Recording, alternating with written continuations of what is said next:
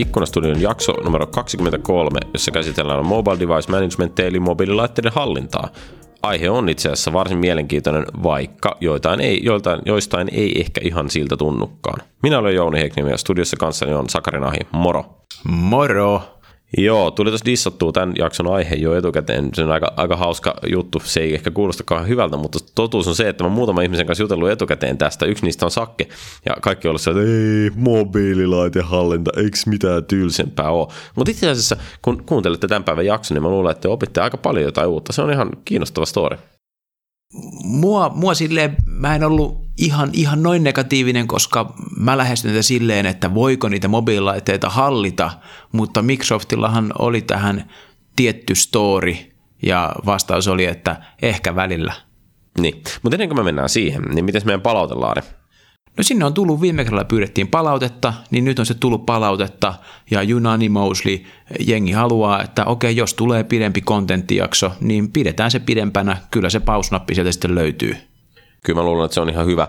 Ja kyllä mun täytyy sanoa, että aina ei näistä niin kuin meidän jaksoista löydy kyllä sitä semmoista luontevaa pistettä, mistä sen katkaisisi keskeltä kahtia, niin että kyllä se nyt vaan näin on, että putkeen mennään. Tällä kertaa ei onneksi ihan kahta tuntia niin kuin, niin kuin taannoin. Ei, nyt tästä tuli inhimillinen jakso ja muutenkin hyvä kaari. Toi toinen palaute, mitä on tullut, tämä, että, että keissit on hyviä, että jengi dikkaa, että kun on joku, joku käytännöllinen, kun siinä on joku story taustaa, se liittyy johonkin eventtiin, niin kuin nyt tämä, tämä toi Next Gamesin jakso, että siitä, siitä on digattu, kun se liittyy peliin ja porukka ymmärtää, että mikä siinä on se visio, mitä siinä on syntynyt. Ja totta kai me yritetään tämmöisiä kaivaa teille enemmänkin ja vähemmän se semmoisia kuivahkoita tuoteesittelyitä. Kyllä, se on hyvä pointti. Että tässä on tietysti niin kuin, se haaste on jossain määrin ehkä siinä, että se on hauskaa myös puhua näistä uusista asioista, mutta ei ole ihan helppoa aina löytää sitä keissiä, mikä käsittelee niitä uusia asioita. Mutta palataan siihen, mitä mä oon muutama kerran aikaisemminkin jo sanonut, että jos sulla on keissi, joka koskee uusia tai vanhoja mielenkiintoisia asioita, niin on yhteydessä meihin. Voit jopa päästä kertomaan siitä ikkunastudioon. Just näin. Alright, mutta me tultiin jo tässä niin kuin mainostaneeksi meidän seuraavaa sisältöämme, eli siis äh, mobiililaitehallintajaksoa. Mennäänkö me siihen? Mennään siihen. Tänään Ikkuna-studiossa puhutaan mobiililaitteiden hallinnasta. Meillä on täällä vieraana Kimmo Bergius, joka itse asiassa tunnetaan paremmin nimellä Bärre. Bärren taustaan kuuluu muun muassa se, että hän oli pitkään Suomen Microsoftin tietoturvajohtajana ja sen jälkeen siirtyi enterprise-konsultointin maailmaan ja vaikuttaa nykyään muun muassa Sulavan teknologian johtajana. Tervetuloa Bärre. Kiitoksia. Tervetuloa. Mukava olla täällä teidän seurassanne. Hyvä. Hei, mobiililaitehallinta. Mistä, mistä me lähdetään liikkeelle? No, mua ainakin kiinnostaa se, että nyt kun niitä mobiililaitteita on, Jengillä on tabletteja, kännyköitä, puhutaan isoista korporaatioista. Mä en ole ikinä sellaisessa ollut. Mitä siihen liittyy? Mikä on nykytila? Hallinnoiko niitä oikeasti joku? Tarviiko niitä hallinnoida? No kyllä varmaan useimmassa organisaatioissa tarve on sille hallinnalle. Hallitaanko niitä, niin se on hyvä kysymys. Että, että sanoisin ehkä, että, että isommissa yrityksissä varmasti hallitaan mobiililaitteita jonkun verran, pienimmissä yrityksissä ei juurikaan tarve sille on varmasti kaikkialla. No mitkä ne on ne, ne normaalit asiat, minkä takia niitä hallitaan, mikä on, kun sä törmäät tähän päivittäin sun asiakkaiden kanssa, niin sano top kolme syytä tai jotain muuta vastaavaa, että missä kohtaa tämmöistä täytyy ruveta miettiin ja mistä syistä. Siis organisaation kannalta, mitkä on ne tarpeet, miksi he haluaisivat hallita. Just näin. No varmaan se ensimmäinen, mikä nyt kaikille ihmisille tulee IT-puolella mieleen, on tietysti tietoturva. Eli monta kertaa asiakkaat katsoo tuommoista mobiililaitetta vähän samalla tavalla kuin jotain läppäriäkin, että, että pelkää sitä, että, että organisaation sisältöä päätyy väärään paikkaan ja, ja sitä jollain tavalla halutaan, halutaan kontrolloida. Mutta ehkä nyt sanotaan viimeisen vuoden aikana, niin, niin tilanne on sillä muuttunut, että et, et välttämättä ei enää puhuta pelkästään siitä tietoturvasta. Et enemmänkin puhutaan siitä, että, että, että halutaan saada jonkunnäköinen käsitys siitä, että, että mitä mobiililaitteita meillä ylipäätään tässä meidän ympäristössä on, mitä mobiililaitteita käyttäjät käyttää. Eli halutaan saada jonkunnäköinen inventaario niistä laitteista. Ja sitten toinen semmoinen iso asia, mikä nyt on tullut viime aikoina, on, on se, että, että jollain tavalla halutaan helpottaa sen käyttäjän toimintaa. Eli määrittää sinne asioita käyttäjälle valmiiksi, asentaa sinne softaa, erilaisia appeja niin edelleen. onks, tuleeko niistä nyt ihan samanlaisia kuin mitä domeinissa olevista muista laitteista, että sinne asentuu sitten appit valmiiksi ja sitten sulle tulee privilegiat sinne ja... No ei.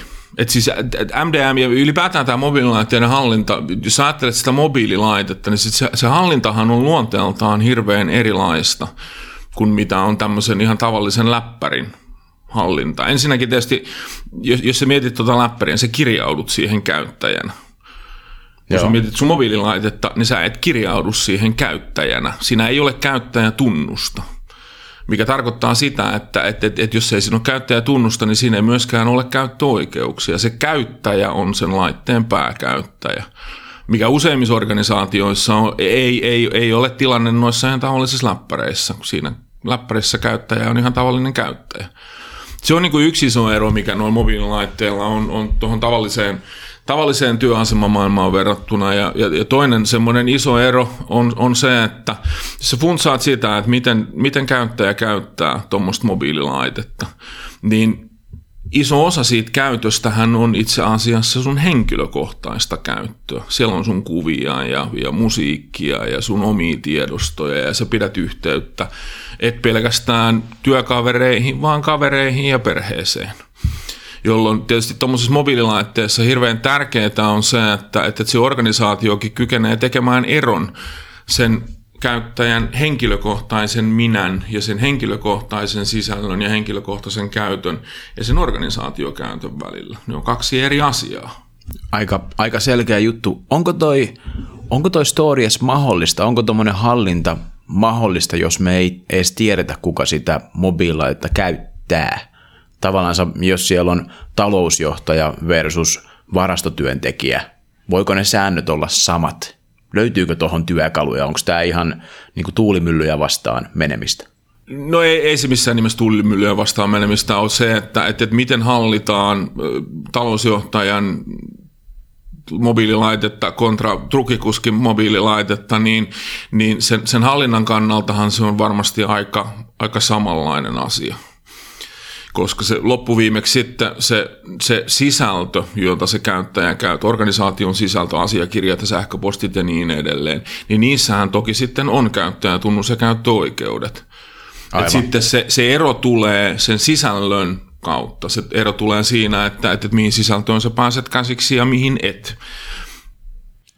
Tota, hei, tästä niinku, tavallaan musta toi niinku keskustelu, mitä te käytte tässä, niin se oikeastaan niinku kiteytyy siihen, nimenomaan siihen ajatukseen, että minkälainen identiteetti siinä mobiililaitteessa on sisällä. Ja mä jäin niinku miettiin tätä, että sä, sä lähdit siitä ajatuksesta, että että mobiililaitteella ei ole niin kuin sisäänkirjautumista, mutta kuitenkin jos mä niin kuin käytännössä mietin mun mobiililaitteen käyttökokemusta, niin kyllähän mä siinä niin kuin kirjaudun sovelluksiin, on se sitten mun Microsoft-accountilla tai jollain, eli onko siinä tavallaan niin kuin kysymys, tai, tai musta jotenkin kuulostaa siltä, että oikeastaan me, tämä asia on niin kuin kiinni siitä, että työpöytälaitteella sä teet periaatteessa niin kuin single niin kaikki niihin mobiilisove- tai kaikkiin sovelluksiin, mitä sä ajat siinä. Kyllä, Kyllä, se pitää, se pitää paikkansa. Että kyllähän sä teet siinä kirjautumisen toki sitten siinä vaiheessa, kun sä haluat käyttää sitä sisältöä ja päästä käsiksi niihin palveluihin, joita sun pitää käyttää.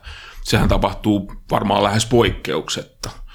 Mutta, mutta pointti tämän hallinnan kannalta onkin se, että että että sä et kirjaudu siihen laitteeseen, jolloin lähtökohta on se, että että että se käyttäjä on sen laitteen pääkäyttäjä – mikä tarkoittaa sitä, että, että, että, että silloin, silloin se, se hallinta pitää suhteuttaa siihen, että se käyttäjä on sen pääkäyttäjä. Eli se meinaat käytännössä sitä, että, että sä et voi luottaa siihen, että klientin konfiguraatio on tietynlainen, koska se käyttäjä on voinut tehdä sille mitä vaan, vai? Ehdottomasti.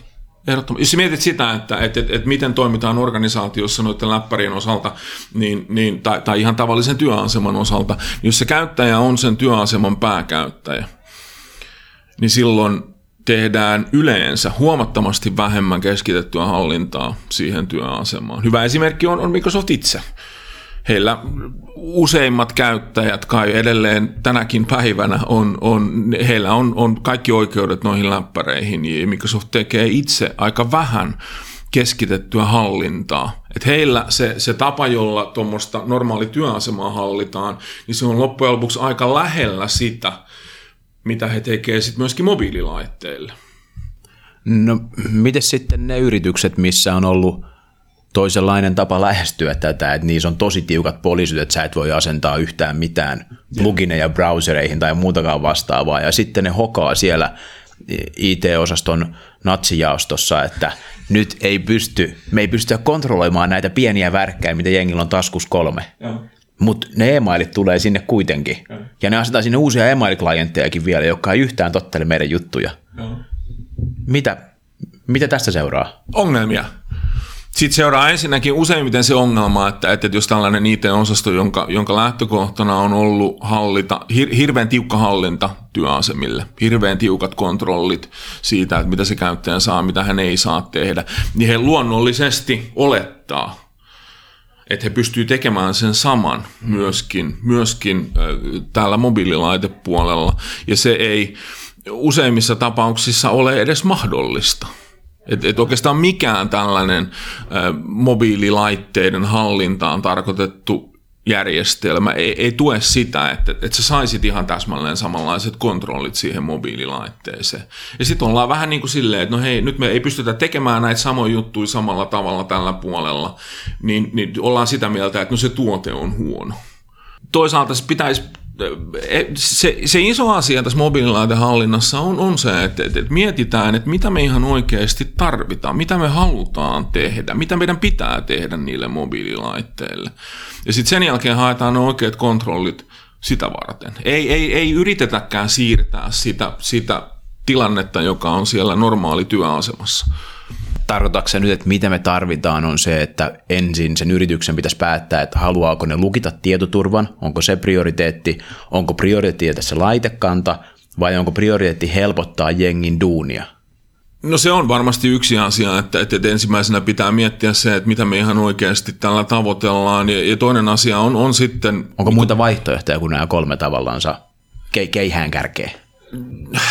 No eipä, eipä oikeastaan, kyllä se MDM tai tämä mobiililaitehallinta tällä hetkellä, niin se on jonkunnäköinen kombinaatio noista kolmesta. Just näin. Ja sitten et, vaan... Et, selkeästi ollaan menossa siihen suuntaan, että et, et, et, tavoite ei, ei, ole, ei ole estää sitä käyttäjää tekemästä jotain, vaan tavoite on se, että et, et helpotetaan sen käyttäjän toimintaa. Ja helpotetaan ja, ja parannetaan tietoturvaakin jopa niin, että, että se käyttäjä ei välttämättä edes huomaa, että, että, että sitä tietoturvaa on parannettu se on mun mielestä se, se mobiililaitehallinnan niin kuin tavallaan se iso, iso asia.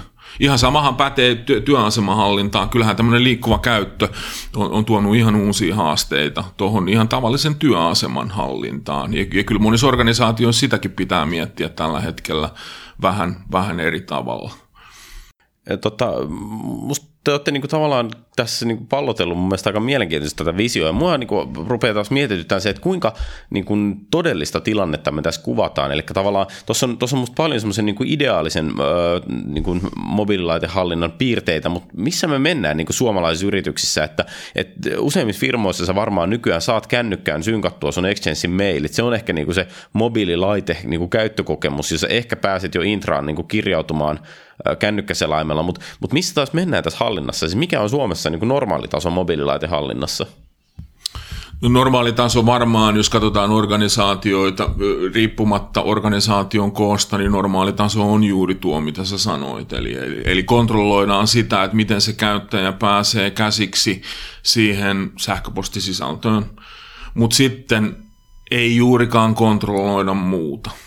Mutta se iso muutos, mikä tässä on, on tullut, joka on tavallaan asettanut tarpeen sille, että sun pitäisi kontrolloida sitä muutakin, on pilvipalvelut. Jos ajattelet perinteistä tämmöistä on-prem organisaatioympäristöä, niin miten kontrolloidaan pääsyä siihen sisältöön? No sitä pääsyä kontrolloidaan palomuurilla.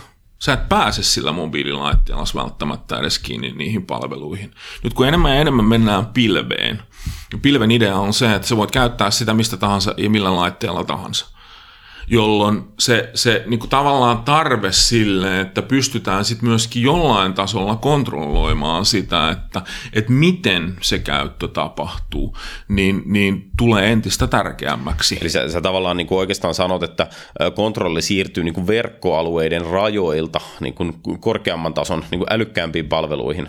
Kyllä, ehdottomasti. Mutta samalla kun Exchange asettaa rajoja ja vaatii kirjautumisen, niin kuvitellaan nyt, että on on-premise CRM on siellä jossain sisällä ja se siirrytään käyttämään Salesforcea, mikä nyt ei, en tiedä onko se responsiivinen, mutta kuvitellaan, että se olisi, jos ei se ole, niin sekin vaatii kirjautumisen. Mitä, mitä muuta, jos nyt kuvitellaan tämä Salesforce-hypoteettinen tilanne, niin mitä muuta hallintaa siihen, siihen mobiililaitteeseen nyt tarvitaan muuta kuin, että okei, mä voin käyttää tässä pilvipalvelua, koska mä pystyn kirjautumaan siihen. Mm-hmm. No siis ehkä, ehkä isoin asia noiden pilvipalvelujen käytössä on, on se, että, että, että mitä sä pystyt ihan oikeasti lataamaan mm. siihen mobiililaitteeseen niin, että se tieto tallentuu sinne mobiililaitteelle. Tuommoinen pian kännykkä älypuhelin, niin se on hito helppo hukata. Mä en ole ikinä hukannut omaani tai Ei kukaan tunnusta sitä. baarissa. Enkä passiakaan. eli, eli sä viittaat nyt, nyt siihen niin kun, tavallaan, että mitä riskejä liittyy siihen, kun sä olet käyttänyt sinänsä turvallista pilvipalvelua, mutta ottanut siitä kännykälle niin kuin NS-lokaalikopioita jostain datasta. Kyllä, juuri näin. Eli, eli tavallaan, se, jos ajatellaan esimerkiksi OneDrivea, sillähän sä pystyt lataamaan sen sisällön siihen koneeseen tai laitteen, mikä nyt sitten onkaan. Jollain tavalla sen organisaation varmasti pitää pystyä kontrolloimaan ensinnäkin sitä, että, että, että, että mitä sisältöä se käyttäjä ylipäätään pystyy lataamaan. Jos sä menet selaimella OneDriveen, niin sä voit avata dokumentti, hieno homma, mutta sä pystyt avaamaan vain yksittäisiä dokumentteja kerrallaan. Se riski ei ole mikään kauhean iso jos sä laitat OneDrive-appin siihen laitteeseen, niin sä voit ladata vaikka sen koko sun OneDrivein sisällön siihen mobiililaitteeseen, jolloin se riski kasvaa. Eli meidän pitää pystyä kontrolloimaan sitä, että, että, kuka pääsee siihen sisältöön käsiksi ja miten siihen sisältöön päästään käsiksi.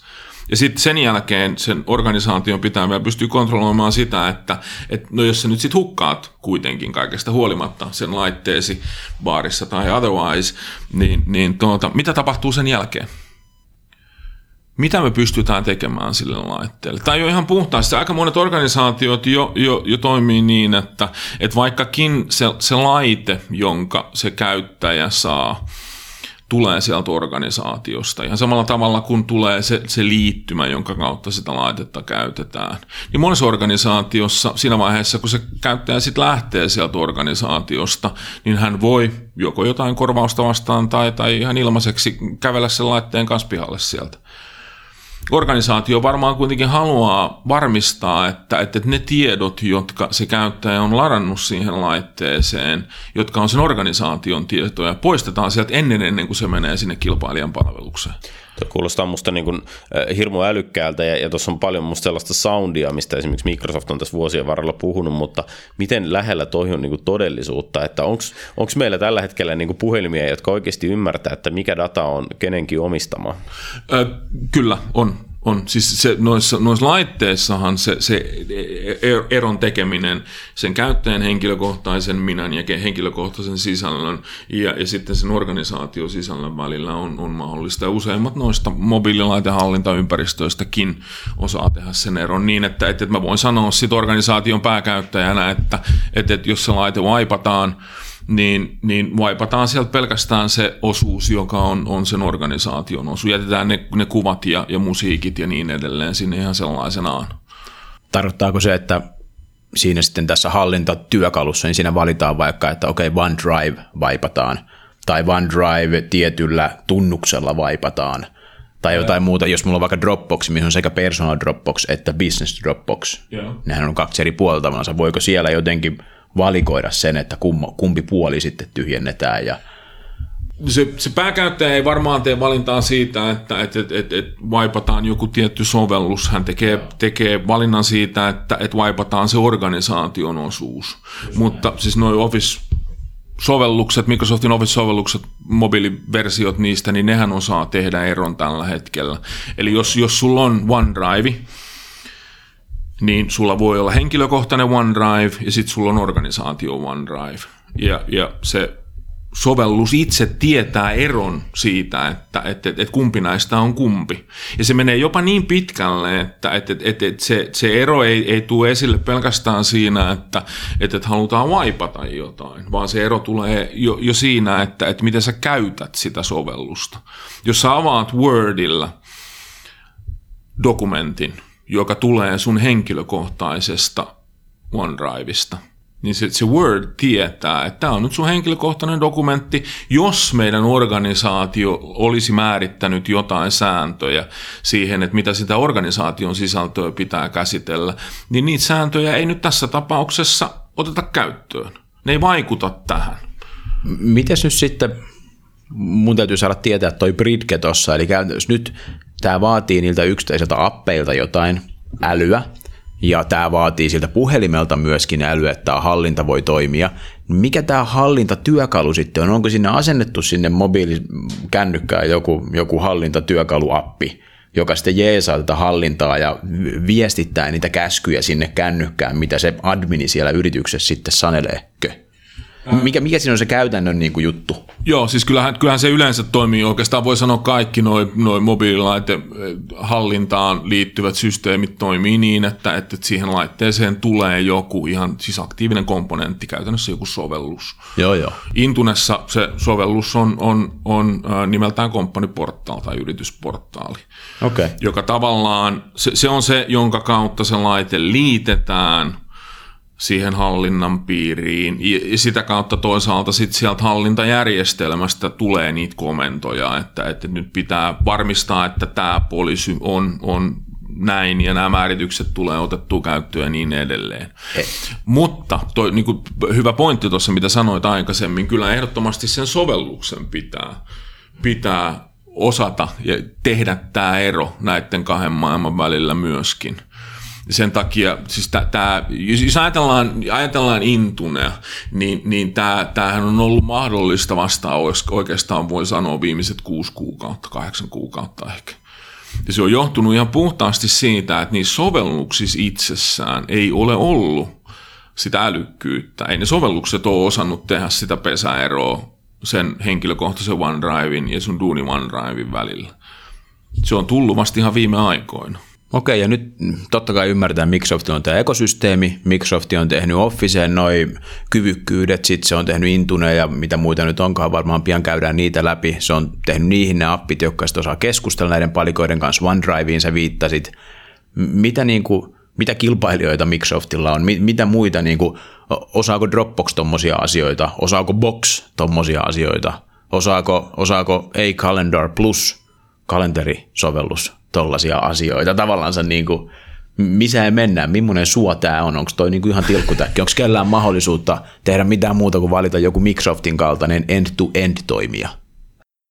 Ähm, on, siis vaihtoehtojahan toki on. Näistä edellä mainitsemistasi kolmesta sovelluksesta, niin Box on sellainen, joka tällä hetkellä osaa tehdä. Eli okay. siis Boxi on, on, tekee yhteistyötä Microsoftin kanssa ja siinä heidän apissaan on ihan niin kuin tavallaan samanlaiset kontrollit tai, tai samanlainen älykkyys sen suhteen, että se osaa tehdä eroa näiden kahden maailman välillä. Okay. Kaksi muuta mainitsemaasi sovellusta ei osaa vielä. En tiedä, onko sellainen tulossakaan missään vaiheessa. Mutta et, et, et, kyllä niin tämä on se tapa, jolla Microsoft on tämän, tämän tehnyt. Microsoftilla on, on niin kuin se, voisi sanoa, hyvä asia puolellaan, että et he kontrolloi myöskin niitä klientteja, joita sä käytät, jolloin se että logiikka ja älykkyys, mitä he voi tehdä johonkin Wordiin tai OneDrive-appiin, niin se on heidän omassa kontrollissaan. Eli heillä tavallaan tämä toimii niin, että, että käytetään niitä sovelluksia siellä laitteessa, joita se muutenkin tai joita käyttäjät muutenkin käyttää. Hmm. Jossain toisessa ympäristössä, esimerkiksi Microsoftilla on sellainen kilpailija kuin Good Technology, joka, jo, jonka avulla se voi tehdä tämmöisen vastaavanlaisen eron. Mutta se vaatii, vaatii sitä, että et, et, et silloin niin tavallaan se koko ketju, se palvelimen pää plus sitten suurelta osaltaan myöskin se laitteessa oleva softa, niin ne tulee Goodilta.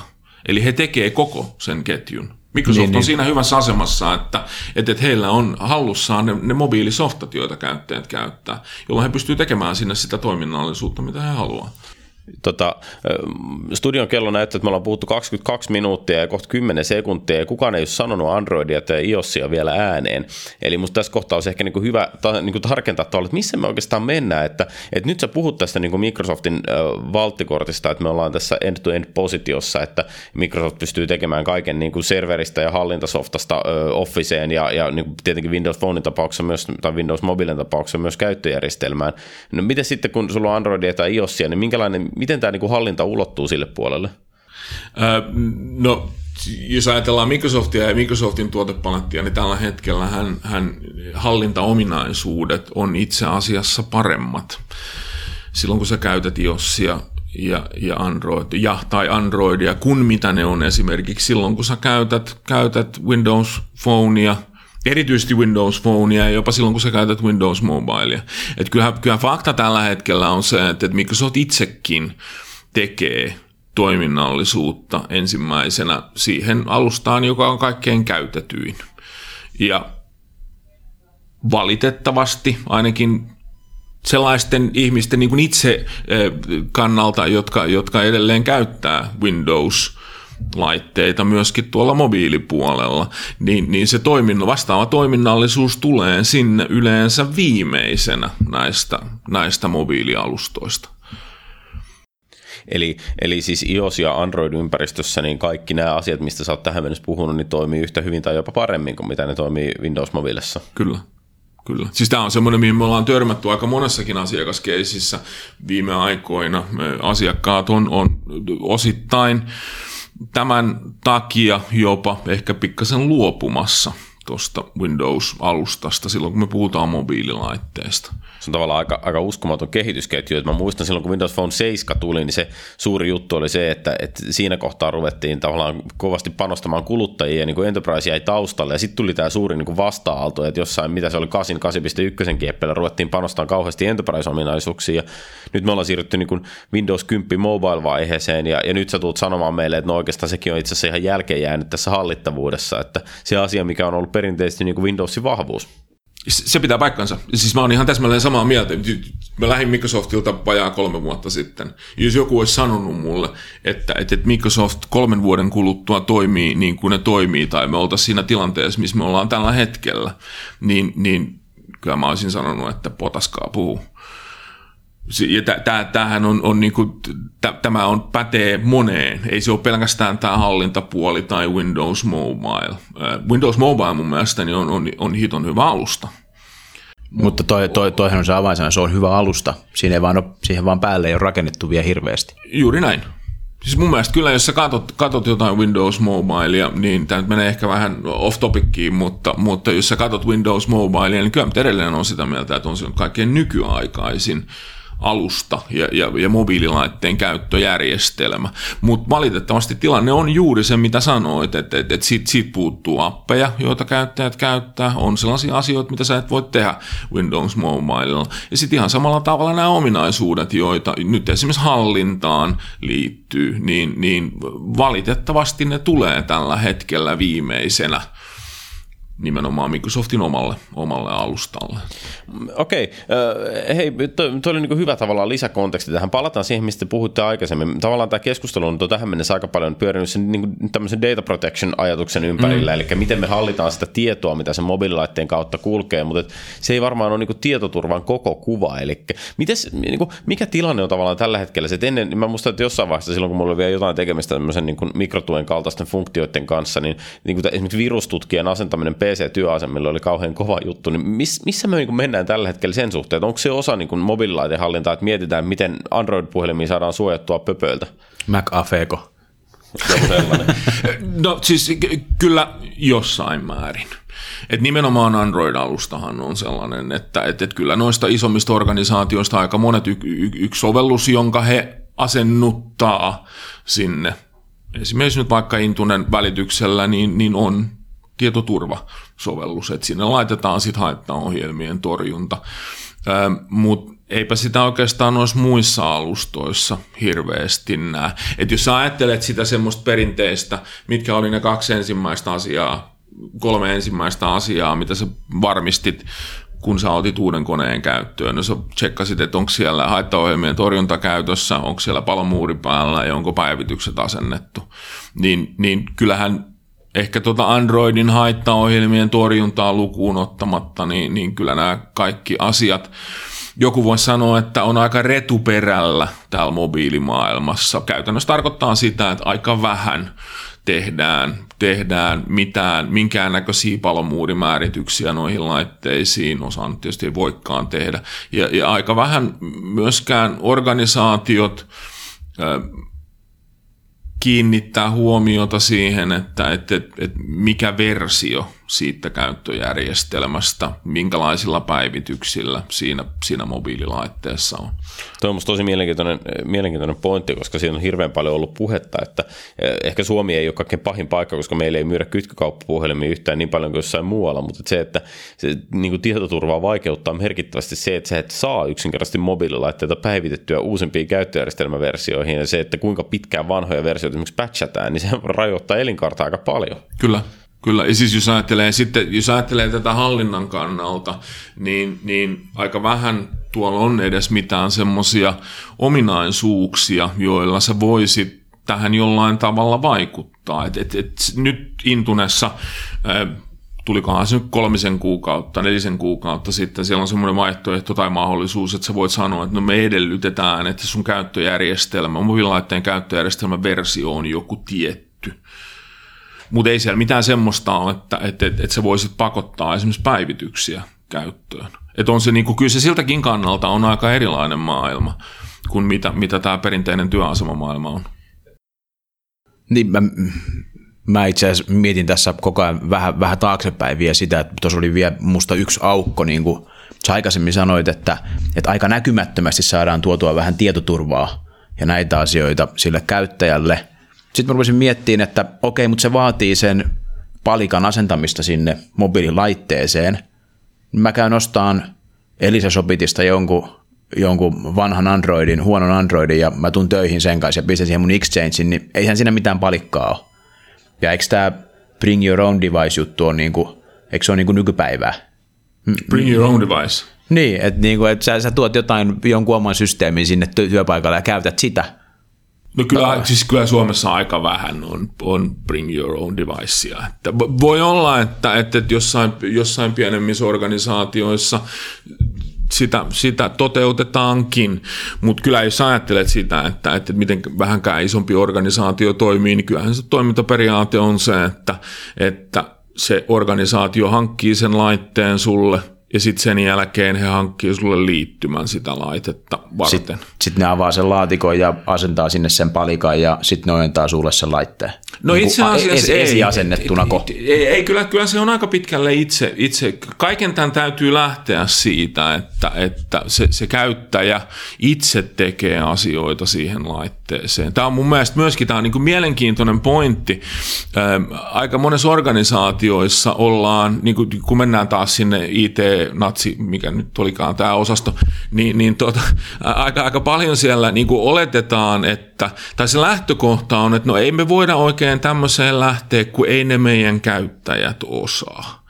Ja siis mun mielestä tämä on ihan väärä lähtökohta. Jos sillä käyttäjällä on tuommoinen älypuhelin ja se osaa käyttää Whatsappia ja asentaa se Whatsappin sinne, niin kuin nyt useimmat käyttäjät osaa, niin kyllähän herran tähden osaa asentaa sinne myöskin sitten sen yhden komppaniportaalin ja kirjoittaa käyttäjätunnuksen ja salasanan. Et, et, et, tässä mun mielestä IT-osastojenkin pitää sillä tavalla paitsi muuttaa sitä suhtautumistaan siihen, että, että, että mitä ollaan tekemässä ja miten ollaan tekemässä, niin myöskin muuttaa suhtautumistaan sen suhteen, että, että, että mitä ne käyttäjät osaa tehdä ja mitä ne ei osaa tehdä. No se, se varmasti pitää paikkansa, mutta siis se komppaniportaali, saako sen sitten ihan, oliko se, se on Intune, Intuneen liittyvä juttu tai mihin nyt onkaan, niin saako sen ihan kaupasta, mutta kuka sen sitten konfiguroi tavallaan? Onhan siellä korporaatiolla on sitten joku oma Intune, mihin kanssa tämän komppaniportaalin pitäisi keskustella, vai onko se jotenkin sivuladattu jostain sen yrityksen mm, verkkosivulta vai?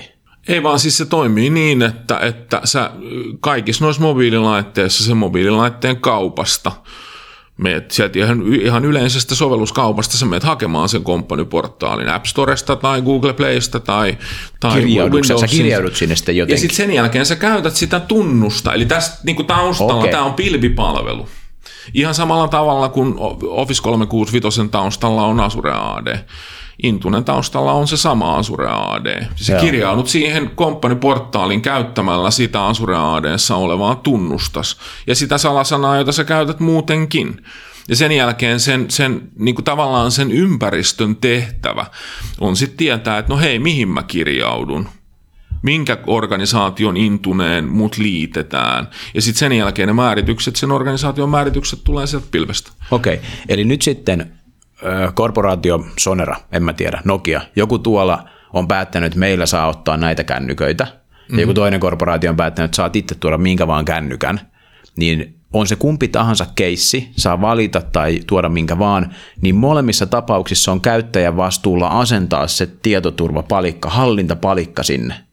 No joo, kyllä näin voidaan sanoa, että se on käyttäjän vastuulla asentaa se, mutta, mutta sit, niin kuin iso kysymys on se, että mikä se on se triggeri, niin. joka saa sen käyttäjän toimimaan näin. Miksi hän tekisi näin? No yleensä keppi, jonkunmoinen keppi, kirjallinen varoitus, palkanotto pois. Var, varmaan Valitettavasti mikään näistä edellä mainituista ei toimi. Et kyllä ei siis, ruokaa päivään, en mä tiedä. Mä vaan heittelen näitä. Ky- kyllä sen triggerin täytyy olla se, että, että, että, että jotta sä pystyt tekemään jotain, jotta sä pääset siihen OneDriveen käsiksi, niin sun on pakko asentaa se komppaniportaali. Niin, ja OneDrive osaa, vaat- OneDrive osaa vaatia sen. Juuri näin, eli puhutaan toiminnosta nimeltään Conditional Access. Niin, niin eli, eli käytännössä tässä on niin kuin ehkä ideana siis se, että nämä käyttötapaukset nyt vaan asetetaan sillä tavalla peräkkäin, että, että sä voit ottaa minkä tahansa puhelimen, mutta kun sä haluat alkaa tekemään sillä töitä, niin sun on pakko alistaa se sen korporaation hallintaan. Juuri näin. Ja kun sä asennat tämän kompaniportaalin, niin, niin sitten se tekee sulle jotain asetuksia. Ehkä se konfaa sulle, että sulla pitää olla pinni asetettuna puhelimeen ja niin edelleen. Vai? Juuri näin, juuri näin. I, siis ihan, käytännössä ihan sama periaate kuin mikä on, on vuosikaudet ollut jo Exchangein yhteyksissä sä otat yhteyttä, oli sitten on-prem exchange tai online exchange. Jos sä otat yhteyttä, niin sinne voidaan määrittää policy, jossa sanotaan, että, että käyttäjältä vaaditaan tai siltä laitteelta vaaditaan PIN-koodi, ja sen PIN-koodin täytyy olla ihan tietynlainen, vaaditaan, että, että laitteen salaus on käytössä. Voidaan jopa tehdä vähän monimutkaisempia määrityksiä, jos halutaan ottaa kamera pois käytöstä, mutta siis näitä ei, ei tehdä hyvin harvassa paikassa. Mä en, mä en ole koskaan nähnyt, että mikä organisaatio tekisi. Ja, ja tämä, tämä conditional access toimii ihan samalla tavalla. Ja tämä, tämä if access on nyt sitten siellä Exchangeissa eikä siinä Maili Clientissa. Ää, joo, kyllä. Koska sehän on tavallaan siitä Maili Clientteja kyllä on. Okei, eli käytännössä minkä takia Suomessa firmat ei sitten salli pyödiä? Koska mikä himputin ero? Sehän on ihan se sama, onko se pyödi vai syödi. Kaikki on susta kiinni, sun on pakko noin jutut tehdä, että se homma rokkaa. Se, se on hyvä kysymys, en tiedä. Suomessa on perinteisesti vaan aina toimittu tällä tavalla. Jotenkin kyllä mulla on niin sellainen fiilis tavallaan, että Suomessa ylipäätänsä työntekokulttuuri on sellainen, että työnantaja välittää, työnantaja tarjoaa sulle välineet. Juuri näin, työnantaja on se, joka tarjoaa ne työkalut. Työnantaja välittää sinusta. Mutta Tämä jakso voidaankin lopettaa tähän mun mielestä. no nyt tuli maailmankin parannettua. Kyllä, mutta siis äh, käytännössä niin kuin kuitenkin Suomessa siis biodi tai siis meillä ei ole biodia, meillä on se, että sulla on ehkä choose your own device, eli syodi, sä saat valita jostain valikoimasta tai jollain euromäärällä sen, mitä sä haluat, mutta sitten kun sä saat sen laitteen, niin se ei ole tavallaan silleen 100 prossaa työnantajan laite, että sä saat käyttää sitä myös henkilökohtaisiin tarkoituksiin, eli tämä tavallaan tämmöinen kahtiajakoisuus meillä on kuitenkin läsnä. Kyllä, ehdottomasti. ehdottomasti. Se, se on juuri yksi niistä asioista, jotka, jotka tuon tähän mobiililaitehallintaan ihan ylimääräistä vaikeutta. Se tarkoittaa, jos ajattelet tuota sun omaa kännykkää, niin paljon siellä on, on sähköpostia ja, ja, ja dokumentteja, siis siitä tallennustilasta. Se mä väitän, että, että, että se, se määrä, mitä siellä on, on näitä organisaation tietoja, on alle 10 prosenttia. Suurin osa siitä, mitä sä tallennat siihen laitteeseen, on sun oma on musiikkia ja se on kuvatiedostoja ja se on videoita ja se on WhatsAppin striimiä ja Facebookia ja niin edelleen. Jopa jos sä katsot niitä sovelluksia, niin suurin osa niistä todennäköisesti on sellaisia, joita sä käytät enemmänkin henkilökohtaiseen tarpeeseen, et siihen organisaation tarpeeseen. Että kyllä tämä, tämä, tämä on koko ajan tämä, ero. Organisaatioiden pitää hyväksyä se, että näin on. Miten, miten, niinku, mikä sun kokemus, että miten toi vastaanotetaan yleensä niin kuin yksilön tasolla, että äh, ahdistaako ihmisiä se, että niillä on joku kompaniportaali sellaisessa puhelimessa, missä niillä on myös niiden yksityiset Facebook-striimit? Onko, onko siinä niin konflikti? Ei jengistä ajattele. No kyllä sitä jossain paikoissa ajatellaankin, mutta, mutta siis... Siis perusjengi, normaalit ihmiset. Kyllä, kyllä. Mä oon törmännyt monessa paikassa siihen, että ihmiset kysyvät, että no hei, nyt kun tähän tulee tämmöinen hallintakikkula, tai mikä se nyt sitten onkaan, millä, millä se organisaatio sitä kontrolloi, niin, niin kyllä ihmiset kysyvät, että no hei, mitä tämä nyt sitten tarkoittaa niin kuin näiden mun henkilökohtaisten juttujen osalta. Mun inkognitoikkunat. Niin, niin, siis ehkä enemmänkin, tämä menee niin kuin jopa askeleen pidemmälle, että tarkoittaako tämä nyt sitten sitä, että se organisaatio pystyy pystyy seuraamaan kaikkea, mitä mä täällä härvelillä teen. Tämmöinen niin isoveli valvoo tyyppinen, tyyppinen pelko. Ja, ja siis tosiasia ja todellinen tilannehan on, että, että, että ei se organisaatio valvo eikä se edes pysty valvomaan sitä, että mitä sä teet sillä laitteella, mitä sovelluksia sä asennat sinne ja, ja niin edelleen. Mutta se organisaatio pystyy kyllä kontrolloimaan sitä organisaation osaa. Eli tässä on todella niin kuin hirveän, hirveän tiukka ero sillä välillä, että, että mikä on sitä henkilökohtaista ja mikä on sitä organisaation, organisaation osa. Että kyllä mä törmään näihin kysymyksiin jatkuvasti ja noissa projekteissa törmätään näihin jatkuvasti, mutta se on tiedotusasia. Mä, mä näkisin, että toi on vielä niinkin, että toi on sille käyttäjälle paremmin päin, koska jos se asia ei eksplisiittisesti ole jonkun sovelluksen toimesta määritelty organisaatioasiaksi, mm-hmm. niin sitten organisaatiolla ei ole siihen kontrollia. Eikö, eikö vaan, koska jos mä laitan, jos mulla olisi Intune ja mä voisin laittaa sieltä, että vibe this shit tai jotain muuta vastaavaa, niin se poistaa vaan sen, mikä on määritelty organisaatiokamaksi. Eikä sitä tavallaan, että se ei ole toisinpäin, että siellä on määritelty jotain henkilökohtaiseksi, se poistaa kaiken muun, vaan se on just – toisinpäin. Eli esimerkkinä, jos mä piirtäisin tuohon flappitaululle offbeatille voittoisan strategian, mitä ei saa kellekään jakaa, ja mä ottaisin kameralla, peruskameralla, Androidin kameralla siitä kuvan, niin todennäköisesti sitä ei olisi määritelty millään tavalla organisaatiotiedoksi. Ei. Jos mun kännykkä olisi tämmöisessä hallintajutussa messissä ja joku admin laittaisi vibe, all organizational stuff, niin se kuva jäisi sinne. Kyllä. Eiks vaan? Juuri että niinku, niitä reikiä on just niinku toiseen päin sille organisaatiolle haitallisesti, eikä, eikä sille käyttäjälle haitallisesti. On, ja siis kyllä niin kuin noissa keisseissä, mihin me ollaan törmätty tämmöisen epäluuloisuuden osalta, niin, niin sitten kun ne, ne käyttäjät kuulee, että, että mikä se todellinen tilanne on, mitä sillä tehdään sillä sovelluksella, mikä se organisaation kontrolli, mitkä ne mahdollisuudet ylipäätään on, niin ne on vaan silleen, että aijaa, no hyvä, että, että, että, että se on e, tärkeintä tuommoisessa tilanteessa ja ylipäätään vähän niin kuin kaikessa ITssä on, on, on kertoa sille käyttäjälle, että miksi asioita tehdään sillä tavalla, kun tehdään ja miten miten niitä tehdään. Et siis tämmöinen salamyhkäisyyden verho, joka, joka eh, leijuu ITn ympärillä, niin, niin kyllähän se tälläkin saralla niin pikkuhiljaa pitää tiputtaa pois. Mun mielestä ennen oli kaikki paremmin kuin admin vaan sanoi, että koska mä päätin. Niin, tai siis ennenhän tämä meni niin, että, että, että miksi te tehdään, te, te tehdään näin, no, näin tehdään, koska tietoturva. Hmm. Siis et, ei, ei, ei näitä asioita tehdä ihan pelkästään. Totta kai se tietoturva on aina mukana siellä. Organisaation pitää miettiä sitä, että mikä se riski on ja miten sitä riskiä voidaan pienentää ja mahdollisesti poistaa kokonaan. Mutta ei, ei asioita pidä enää tehdä pelkästään sen takia, että, että pienennetään riskiä tai halutaan parantaa tietoturvaa. Ihan, ihan loistava tilaisuus hypätä tästä niin kuin negatiivisesta mobiililaitehallinnan poolista sinne positiiviseen pooliin, eli ruvetaan miettimään sitä, että miten me voidaan oikeasti parantaa ihmisten tehokkuutta ja, ja niin kuin toimintaa, eli tavallaan tämä, siis se, se niin kuin toinen niin kuin lupauskori on varmaan sitten tämä, että no voidaanko me mobiililaitehallinnan kautta konfata ihmisten puhelimet sille, että kaikki asiat vaan toimii paremmin, tai voidaanko me asentaa niille hyödyllistä softaa, niin kuin mikä se tavallaan se tilanne tällä puolella on, mitä organisaatiot konkreettisesti tekee tuolla? No siis kyllähän, jos ajatellaan niitä keissejä, mitä meillä nyt on viime aikoina ollut, niin, niin, niin totta kai kyllähän se tietoturva on, on siinä aika tärkeänä, tärkeä roolissa koko ajan. Mutta jos unohdetaan sen hetkeksi, niin, niin organisaatioiden tavoitteena on, on toisaalta tuoda sinne sovelluksia, siis jopa ihan asentaa sovelluksia sen, sen käyttäjän mobiililaitteeseen, mutta sitten ennen kaikkea tarjota sille käyttäjälle mahdollisuus asentaa.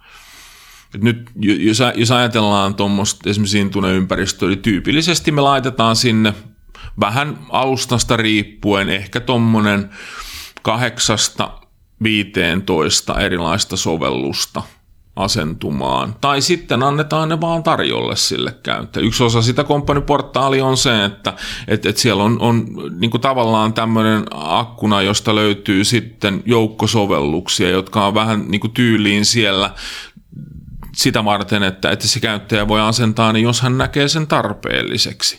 Ja tämä on se suunta, mihin organisaatiot on menossa enemmän ja enemmän. Jos ajatellaan jotain, jotain noita mobiilialustoja, niin kun siellä on biljardeja eri sovelluksia – niin, niin ne poimii sieltä sellaisia, joiden avulla se käyttäjä todella sit voisi ehkä tehostaa sitä työntekoansa jollain tavalla. Onko se niin kun, tavallaan se eh, käyttöidea tuossa se, että ikään kuin se kompaniportaali tarjoaa sulle semmoisen yrityksen oman pienen storen, ja, ja voiko sinne niin kuin admini sitten poimia tavallaan eh, niin kuin tavaraa sekä julkista storesta, että sitten mahdollisesti laittaa jotain niin kuin ihan omaa kamaa sinne?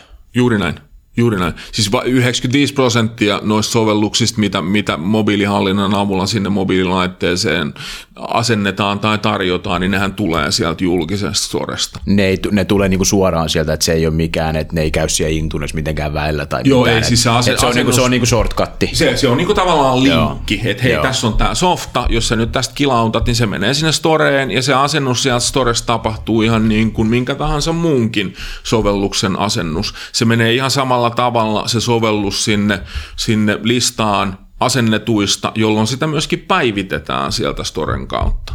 Mä olisin ollut tuohon tyytyväinen, kun vaihdoin Androidin. Kuukausi meni löytää maili-klientti ja kalenteri, jotka toimi yhteen niin kuin kaikkeen mun yeah. eri e-mailiboksien kanssa. Ja oli myös semmoisia, että mä sain niistä jotain selkoa, kun mä katson kuukausinäkymää esimerkiksi. Että toi, et jos mulla olisi ollut suoraan joku muu olisi valikoinut, niin mä olisin ollut aika tyytyväinen. Niin, se on mielenkiintoinen. Hirveästi noissa projekteissa käydään keskusteluun siitä, että et, et kun on todella aikamoinen valikoima, sulla on niinku mm. repertuaaria, vaikka sä voit valita monesta eri sovelluksesta johonkin tiettyyn käyttöön, niin, niin tuota, siellä sitten käydään keskustelua, että no meidän kannalta tämä olisi ehkä hyvä. Ja vaan niinku ollut keskusteluissa, jossa yksi asiakas aamupäivällä on sanonut, että se Outlook on, on niinku ihan huono. Ja, ja, ja toinen asiakas iltapäivällä on sanonut, että Outlook on niin kuin parasta sitten leikatun leivän. Että, et, et, et, asioita ajatellaan aika eri tavalla, mutta siis mun mielestä hienoa, hienoa on se, että, että ajatellaan ja funtsataan, että no meidän organisaatioiden käyttäjien kannalta tämä ja tämä appi olisi nyt tosi hyödyllinen, että laitetaanpa se tonne tarjolle. Onko, onko niin, että kun sulla on tuommoinen prokkis ja mietit, että tuotteet on johonkin firmaan jalkautettu tuon homman, niin onko se, meneekö se tietoturvaosa sitten kuitenkin semi nopeasti niin kuin ohitte, koska tuntuu siltä, että siinä on aika selkeitä best practiceita, mitä säkin oot nähnyt kokemuksia, ja sä pystyt varmaan suoraan suosittelemaan, että pistetään tämä conditional access päälle, että siinä on se triggeri, ja sitten heitetään tämmöiset tommoset, ja pist, katsotaan Exchangeista nämä settingsit, ja sitten se on niin kuin done suurin piirtein. No muuhun me nyt ikävä kyllä ei pystytä, koska tämä alusta on mitä on, että on mobiilidevice, ja onko sitten niin kuin, onko enemmänkin projektissa sitä, että mietitään tätä puolta siitä niin kuin käyttäjän enabloimista? Niin kuin kalenteriaikaa. Meneekö tähän enemmän aikaa kuin jengi kelaa, että no, että mikä kymmenen appia me laitetaan, mitä me tarvitaan, WhatsApp, Slack, Clash Royale. Varmasti, ehdottomasti, e- ehdottomasti. Siis toi on yksi asia, mihin sitä aikaa käytetään paljon. Että kyllä se niin kuin tietoturva ja ne poliisit ja ne määritykset, mitä sinne laitteeseen laitetaan, niin mulla on Exceli, jos on lista niistä. Ensimmäisessä palaverissa asiakkaan kanssa käydään läpi, että no hei, tässä on lista niistä asioista, mitä me nyt yleensä laitetaan päälle. Että olisiko teillä jotain kommentoitavaa, onko jotain, mitä te haluatte näiden lisäksi, onko täällä jotain sellaista, mitä pitää muuttaa tai ottaa pois. Ja sitten se on niin kuin done me laitetaan ne poliisit sinne ja sitten ne testaa ja katsoo, että no tämä on ihan ok. Ja sitten ruvetaan tekemään näitä niin kuin, niin kuin tietyllä tavalla tärkeämpiä asioita. Mietitään niitä appeja ja, ja mietitään sitä, että, että no halutaanko me ottaa se conditional access nyt sitten käyttöön minkäkinlaisella laitteella. Et, et siis suurin, mitä, mihin, mihin tuommoisessa mobiiliprojektissa aikaa kuluu, on, on varmasti se, että kun nämä mobiilialustat on hirveän erilaisia. Hmm. on erilaista, niissä on erilaista se, että, että, että miten niitä käytetään – ja, ja niissä on erilaista se, että, että, että mitä sä ylipäätään edes pystyt niillä kontrolloimaan. Ja niissä on, on niin kuin erilaista se, että, että miltä se näyttää sen käyttäjän kannalta. Niin, niin hirveän paljon aikaa käytetään sit siihen, että, että, että miten pystytään sille käyttäjälle kommunikoimaan, että et no hei nyt kun sulla on tämä laite, niin sun täytyy tehdä nämä ja nämä ja nämä stepit, ja sitten se tarkoittaa sitä, että tässä laitteessa me kontrolloidaan näitä asioita, ja sitten sä voit ruveta tekemään niitä sovellusasennuksia. Pitäisikö meidän siirtyä niihin käytännön työkaluihin, mitä Microsoft tähän tarjoaa, koska tarjoako se tuohon viestintäänkin tavallaan se joku, jonkun paletin, koska voisi kuvitella, että jos sä asennat sen kompaniportaalin tai jotain, niin olisi järkevää, jos sille tulisi sille käyttäjälle joku räätälöidyt ohjeet just siihen laitteeseen tai muuta, mutta mä en ainakaan tiedä Microsoftin tarjoamaa tämän osalta. Onko sulla joku järkevä polku, minkä sä voit meille kertoa? Että... Joo, vedä semmoinen pieni primeri siitä, että tavallaan mikä se niin kuin Microsoftin tuotepaletti tähän tarkoitukseen on. Mobiililaitehallintaan. No Microsoftin, siis jos ajatellaan sitä, sitä tuotepalettia, mitä tähän käytetään mobiililaitehallinnan osalta, niin Intune on, on se keskeinen komponentti. Eli se on se pilvipalvelu, joka, joka on yhteydessä niihin mobiililaitteisiin ja niin kuin tavallaan hoitaa sitä hallintatehtävää. No sitten Intunen osalta tietysti täytyy aina muistaa se, että siellä alla pitää olla Azure AD, ja monasti siinä on kytkös sitten myöskin Office 365. Että nämä Microsoftin pilvi tuotteet tai pilviympäristöt, olkoonkin, että ne on, on, on aika itsenäisiä ja erillisiäkin, niin niillä on hirveästi kytköksiä toisiinsa. Toi niin kun, tietysti on niin kuin tämmöisessä tietotyöläisympäristössä tuo Office 365 nitominen tuohon kylkeen tuntuu kauhean loogiselta, mutta palastellaan tuo vielä teknisesti. Eli ähm, Intune on siis äh, palvelu, jossa on pilvessä jonkunnäköinen hallintaportaali ja sitten se ymmärtää eri mobiilialustoilla olevia tämmöisiä niin kuin management clientteja, jotka sitten ohjaa niitä itse laitteita. Juuri näin. Ja se vaatii taustalleen Azure AD. Se vaatii taustalleen Azure AD. Ja käytännössä eikö niin, että yleensä jos tämmöinen asennus tehdään, niin se Azure AD synkataan siihen niin kuin paikalliseen Paikalliseen AD. Jos... M- mutta kun sanotaan, että vaatii taustalleen Azure AD, käytännössä varmaan tarkoittaa, että jos yritys ottaa Intunen ja niillä ei ole Office 365, niin niille syntyy Azure AD siinä samalla automaattisesti. Eli Juuri näin. Ei, ei vaadi niin kuin toimenpiteitä, Juuri niin kuin Azure no, AD ei usein vaadikaan toimenpiteitä. Totta kai se vaatii toimenpiteitä, mutta, mutta se on niin kuin semmoinen, semmoinen steppi tuossa, että et, et, et sä et voi ohittaa sitä. Ja siis Joo. siis sehän on hirveän niin kuin tietyllä tavalla hyvin määritelty ja, ja, ja et se on myöskin tämmöinen check the box tyyppinen, että et sulla on se Azure AD ja se yhdistetään paikalliseen AD useasti, sitten mietitään vähän sitä, että no mitkä ne kirjautumismenetelmät on, että, mutta et, et, et se on, se on niin kuin hirveän selkeä osa tuota. Jos sulla on olemassa semmoinen jo Office 365 kautta, hyvä käytetään sitä. Jos ei ole, niin sitten tietysti täytyy niin kuin vähän miettiä sitä, että et, et, et, jos jossain vaiheessa on tulossa Office 365 käyttöön, niin se pitää sitten ottaa tässä huomioon. Onko, mua kiinnostaa jonkun verran, meillähän ei ole niin kuin omaa, omaa domainia, että meillä on nyt Windows 10 saa Azure AD kivasti jo kiinni, että se on, niinku, se on niinku mukava progressi. Mutta noita, mm, jos miettii vanhempia yrityksiä, joilla on sitten se domaini, niin voiko sitä Intunea käyttää, se on Azure AD päällä, mutta miten se ei synkkaa on-prem AD ja Azure AD, niin kyllä sillä Intunella varmaan pystyy hallinnoimaan ihan samalla niitä mobiilideviceja, koska ei, ei ole välttämättä ihan pakko sanoa, että on-prem ADn säätämisen pitäisi vaikuttaa niihin mobiilideviceihin. Ehdottomasti ei. Siis, niin. Eli se niin toimii ilmankin, se ei vaadi sitä synkkiä. Kyllä, kyllä. kyllä. Ihan, sama, ihan sama meillä on sulamalla, että ei, ei meilläkään ole paikallista ADta, eikä ole koskaan ollutkaan, eikä koskaan varmasti tulekaan. Ei enää, ei, ei enää kandi. Ei, ei, ei enää kandi, ei, ei, ei, ei ole niin mitään tarvetta sille. Mutta näitä organisaatioita, valitettavasti tämmöisiä, jotka, jotka on niin kuin koko elinkaarensa elänyt pilvessä, niin niitä on aika vähän – mutta se, mikä on niin kuin mielenkiintoinen, mielenkiintoinen trendi tuossa, kun mainitsit noista Windows 10 työasemista, niin, niin nythän tosiaan se Windows 10 työaseman voi liittää suoraan Azure AD, että sä teet sen domain joinin sinne Azure AD, ja sitten hallitset sitä käyttämällä nyt vaikka esimerkiksi Intunea. Mm. Ja tämä on semmoinen, mikä on, on niin kuin sanotaan viimeisen oikeastaan tämän vuoden ajan ollut aika, aika semmoinen tapetilla oleva, oleva asia. Kun sanot tapetilla, niin tarkoitatko sä blogosfääriä?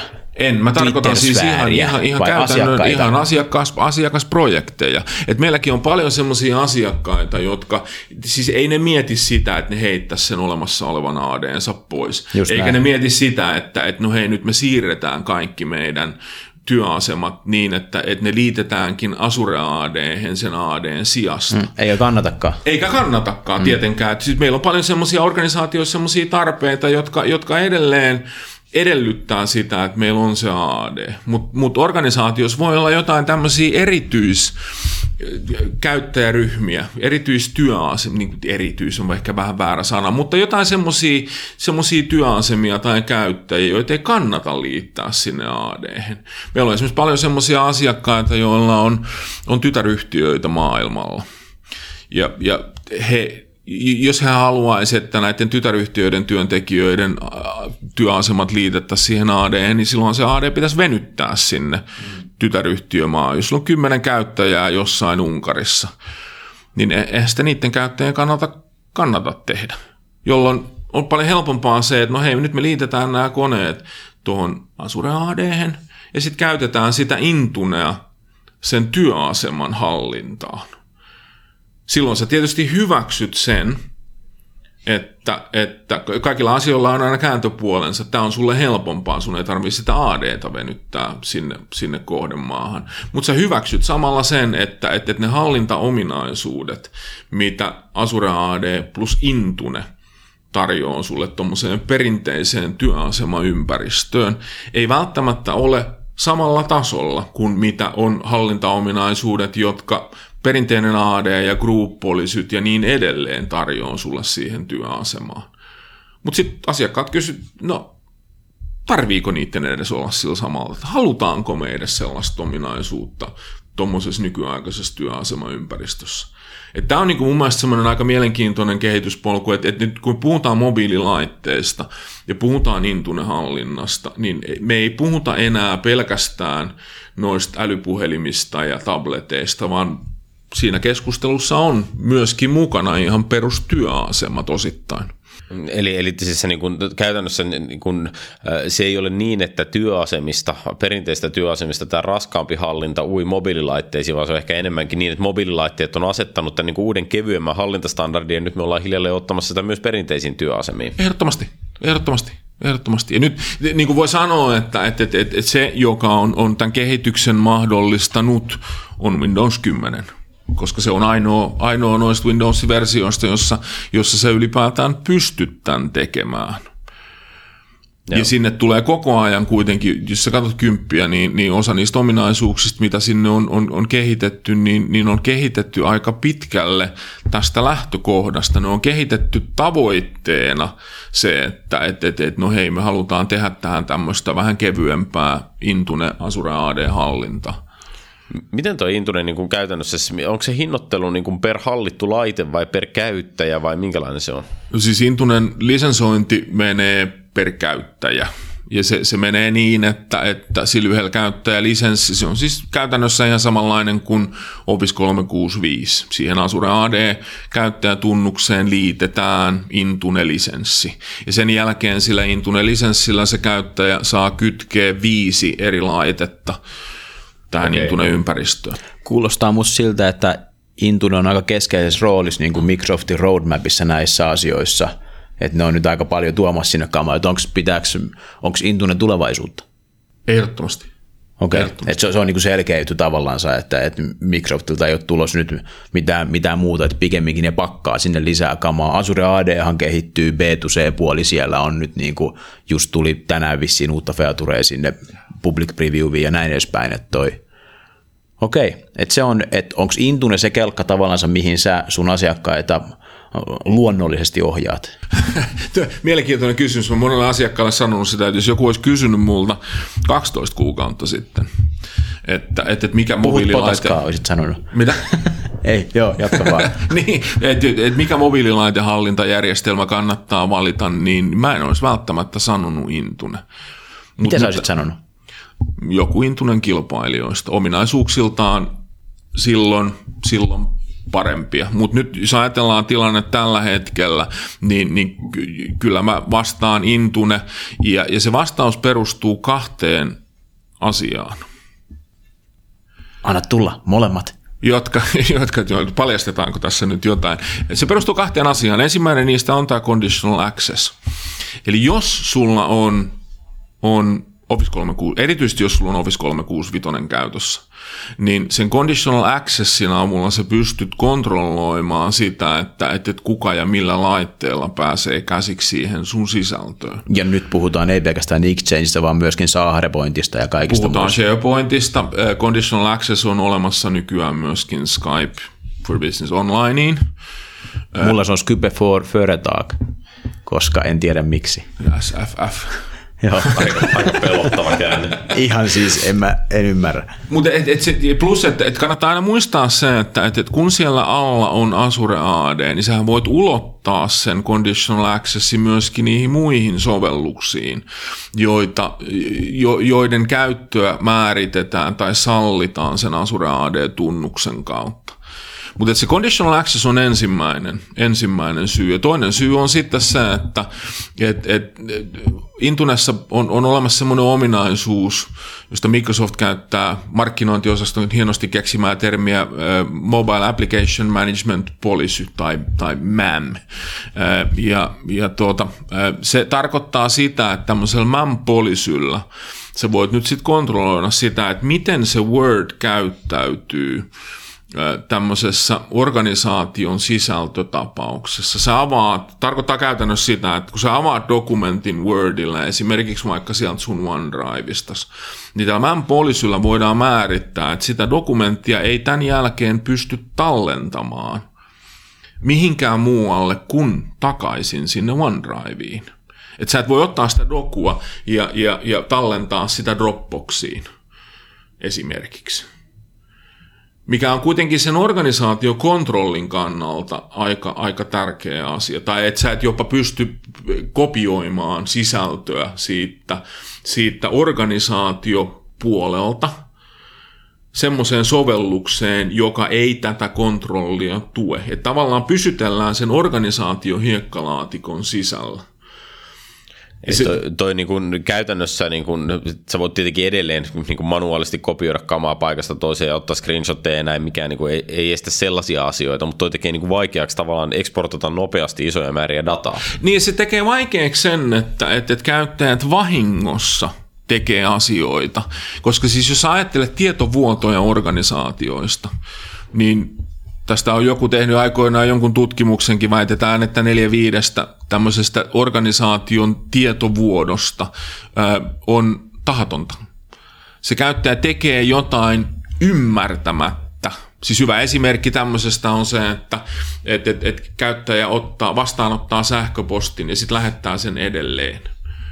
Ja vahingossa lähettää sen, sen vastaanottajalle, jolle hänen ei edes pitänyt sitä lähettää. Asia, jota esimerkiksi RMS kontrolloi. Siellähän se voi testaa tämmöisen toimen. Nyt sä, sä mainitsit RMS, niin tota, siis kysymys oli Rights Management Serviceista. Öö, se on mun mielestä niin kuin sarjassamme tuotteet, jotka on niin ikään kuin roikkunut ikuisena lupauksena tässä niin kuin, tämän niin kuin tietotekniikan työnohjauksen päällä. Öö, suurin osa ihmistä ei varmaan tiedä, mikä se on, niin otapa pieni RMS-primeri tähän kohtaan vielä. Uh, no, RMS, siis Rights Management Services, on, on, on tuote, jonka, jonka tarkoituksena on, on se, että, että voidaan A, salata joku yksittäinen dokumentti tai sähköposti tai mikä se nyt sitten onkaan. Ja B, määrittää sille tarkempia kontrolleja tai määrittää tarkempia käyttöoikeuksia. Eli mä voin lähettää sulle RMS-suojatun dokumentin, jolloin se dokumentti on, on koko sen, sen elinkaarensa ajan salattu. Se on hieno asia. Mutta sen lisäksi mä voin määrittää siihen dokumenttiin sitten vielä tarkempia käyttöoikeuksia. Mä voin sanoa, että, että, että sä saat vain lukea sitä dokumenttia. Sä et voi tulostaa sitä, sä et voi muuttaa sitä, sä et voi kopioida sieltä tietoja pois. Sä et edes pysty ottaa siitä screenshottia. Mä voin kontrolloida tätä Totta kai sä voit mennä kopiokoneelle ja ottaa kopion siitä tai ottaa valokuvan siitä näytöstä. Sitä nyt on aika mahdoton ko- kontrolloida. Mutta mä pystyn paljon tarkemmin määrittämään, että mitä sä pystyt tekemään sillä sisällöllä. Ja ihan samalla tavalla sähköpostissa mä voin lähettäessäni sähköpostia määrittää, että et, et Jouni ei saa lähettää tätä edelleen. Jouni saa vaan vastata tähän, ja hän saa vastata tähän vain niin, että se tulee mulle, se vastaus. Se on RMSn tavoite. Onko se Intune sisällä jotenkin tämä RMS? Ei. Intune se on ei, niin ei, erillinen paletti. Intune on, anteeksi, RMS on, on siis ihan erillinen komponentti, ja mun mielestä on hyvä kommentti, mitä sanoit, että no se on ollut olemassa jo iät ja ajat, mutta ei sitä kukaan käytä, pitää paikkansa. Se on ollut olemassa Windows Server 2003 lähtien. Ja nyt sitten ihan viime aikoina sitä on, on otettu jonkun verran käyttöön osana näitä MDM-projekteja sen takia, että, että nyt RMSnkin saa pilvestä. Tämä on varmaan ihan, ihan hyvä pointti, koska mun kosketus RMS on se, että mä joskus, joskus ollut vuonna 2008 jossain Microsoftin IT-ammattilaisleirillä jossain suomalaisessa metsässä konfiguroin jonkun suomalaisen suuren AD-gurun kanssa RMS ja me vähennettiin sitä päivää ja me saatiin sen ippanappa toimimaan, että, että jos sen piinan saa tavallaan niin kuin poistettua, niin se on varmaan iso osa tätä. Se on, se on, se on iso osa sitä. Siinä on oikeastaan kaksi asiaa, jotka vaikuttaa siihen, että, että miksi, miksi se nyt on, on niin kuin tapettu tapetilla, kun, kun puhutaan tästä pilviversiosta. Yksi, yksi asia on se, että sen käyttöönotto on huomattavasti helpompaa. Toinen asia on se, että, että sen käyttö on huomattavasti joustavampaa. Aikaisemmin, jos sä käytit on-prem-versiota RMSstä ja mä halusin lähettää sulle RMS-suojatun dokumentin, niin se tarkoitti sitä, että meidän organisaatiot piti federoida RMSn tasolla. Nyt kun me ollaan molemmat organisaatioissa, jotka on, on Office 365 käyttäjiä, niin se federointi on jo tehty. Aivan. Aivan. Se on se iso asia, että, että nyt sä voit niinku tavallaan käyttää tätä toiminnallisuutta, et pelkästään sen oman organisaatiosi sisällä, vaan organisaatioiden välillä. Ja jopa menee niin pitkälle, että, että tämä, tämä koskee sitten myöskin noita, noita Microsoft-tunnusten, eli näiden kuluttajatunnusten käyttäjiä. Että silleen hauska kuulla, koska tämä RMS on yleensä ollut semmoinen niin hauska vitsi, että se näkee aina siinä, että Microsoft harrastaa itse sisäisesti näitä tämmöisiä a, niin kuin aikapommikalvoja, että tässä on tämä kalvosetti, jota ei voi antaa Microsoftin työntekijöiden ulkopuolelle, se toimii vaan seuraavat 30 päivää. Ja niin kuin tosi hauska visio, mutta kukaan ei voinut käyttää sitä. Onko nämä kalliita tuotteita? Me on nyt niin kuin RMS niin kuin tavallaan roikkuu tässä ilmassa silleen, että nämä nyt ratkaisee suurimman osan meidän tästä niin kuin dokumenttihallinnan murheista, niin mitä se maksaa ottaa nämä käyttöön? No, eikö tähän vastaus ole niin kuin vastaus kaikkiin Microsoftin lisenssiteknisiin kysymyksiin, että se vähän riippuu. Mutta siis periaatteessa tuo on hyvä kysymys. Jos ajatellaan tätä tuotepalettia Intune, RMS, Azure AD, niin, niin nehän kaikki kolme kuuluu tähän EMS lisensointiin, eli Microsoft puhuu semmoisesta Mikä on EMS? Microsoft puhuu semmoisesta lisenssistä kuin Enterprise Mobility Suite, joka on siis lisenssi. Paketti. Se ei ole tuote. No t- tavallaan se pitää sisällään nämä kolme tuotetta. Eli se, pitää... eli se, on, se on myytävä tuote, mutta se ei ole mikään niin kuin verkkopalvelu. Ei, ei. Siis EMSI on käytännössä okay. lisenssi, joka pitää sisällään Azure AD Premium-version, Intunen ja, ja sitten tämän RMS-palvelun Premium-version. Okei. Okay.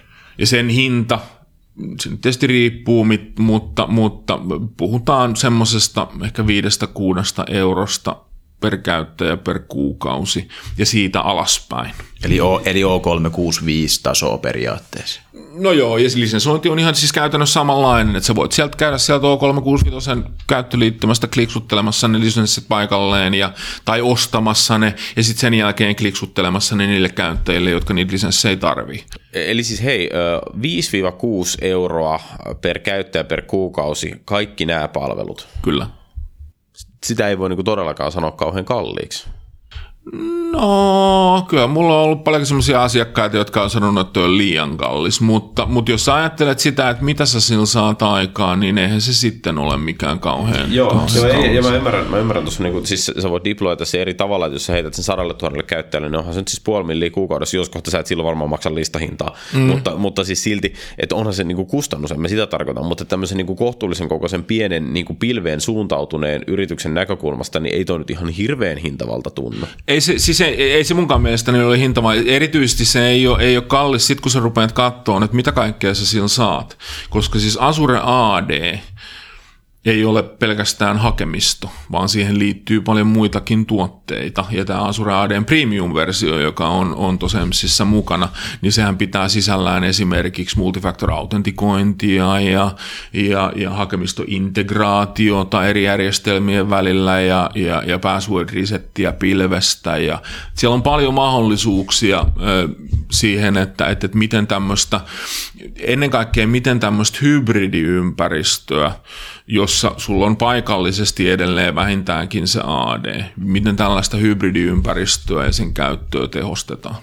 Jännä, toi, toi hinta on tietty yksi asia, mutta se toinen, äh, Intunen nyt on, se on hallintaportaali, mutta se on täysin riippuvainen siitä ekosysteemistä, mitä ne applikaatiot sille tarjoaa toimiallisuuksia. Et nyt on Microsoftin omat applikaatiot, oli Box, minkä sä mainitit, Box on käynyt toteuttamassa, implementoimassa Microsoftin rajapinnat – interfaceit siinä mielessä, että se hyväksyy näitä samoja käskyjä ja keskustelua sen Intunen kanssa, mitä Microsoftin omat työkalut. Ja toi, silloin tämä hinta on tietty yksi, mutta jos kilpailu on good technology, joka vaatii sen, että rakennetaan sieltä serveriltä saakka putki, mm-hmm. niin vaikea kuvitella, että good technology pystyisi niin kuin hintatasossakaan kilpailemaan – koska toihan, toihan kuulostaa projektilta sitten jo osittain toi Good Technology, mitä mä en yhtään tunne, kun tämä Microsoftin systeemi taas nojaa siihen, että se on tämmöinen munakana juttu, että Intune ei toimi ilman nappien tukea, mutta nyt kun on saanut sen nappien tuen, sanoit sä 80 kuukautta sitä about, se rupesi olemaan mm-hmm. uskottava, niin ihan tämä on niinku aika uusi juttu. Tämä on niinku aika uusi juttu, että tämä on edes uskottavalla tasolla.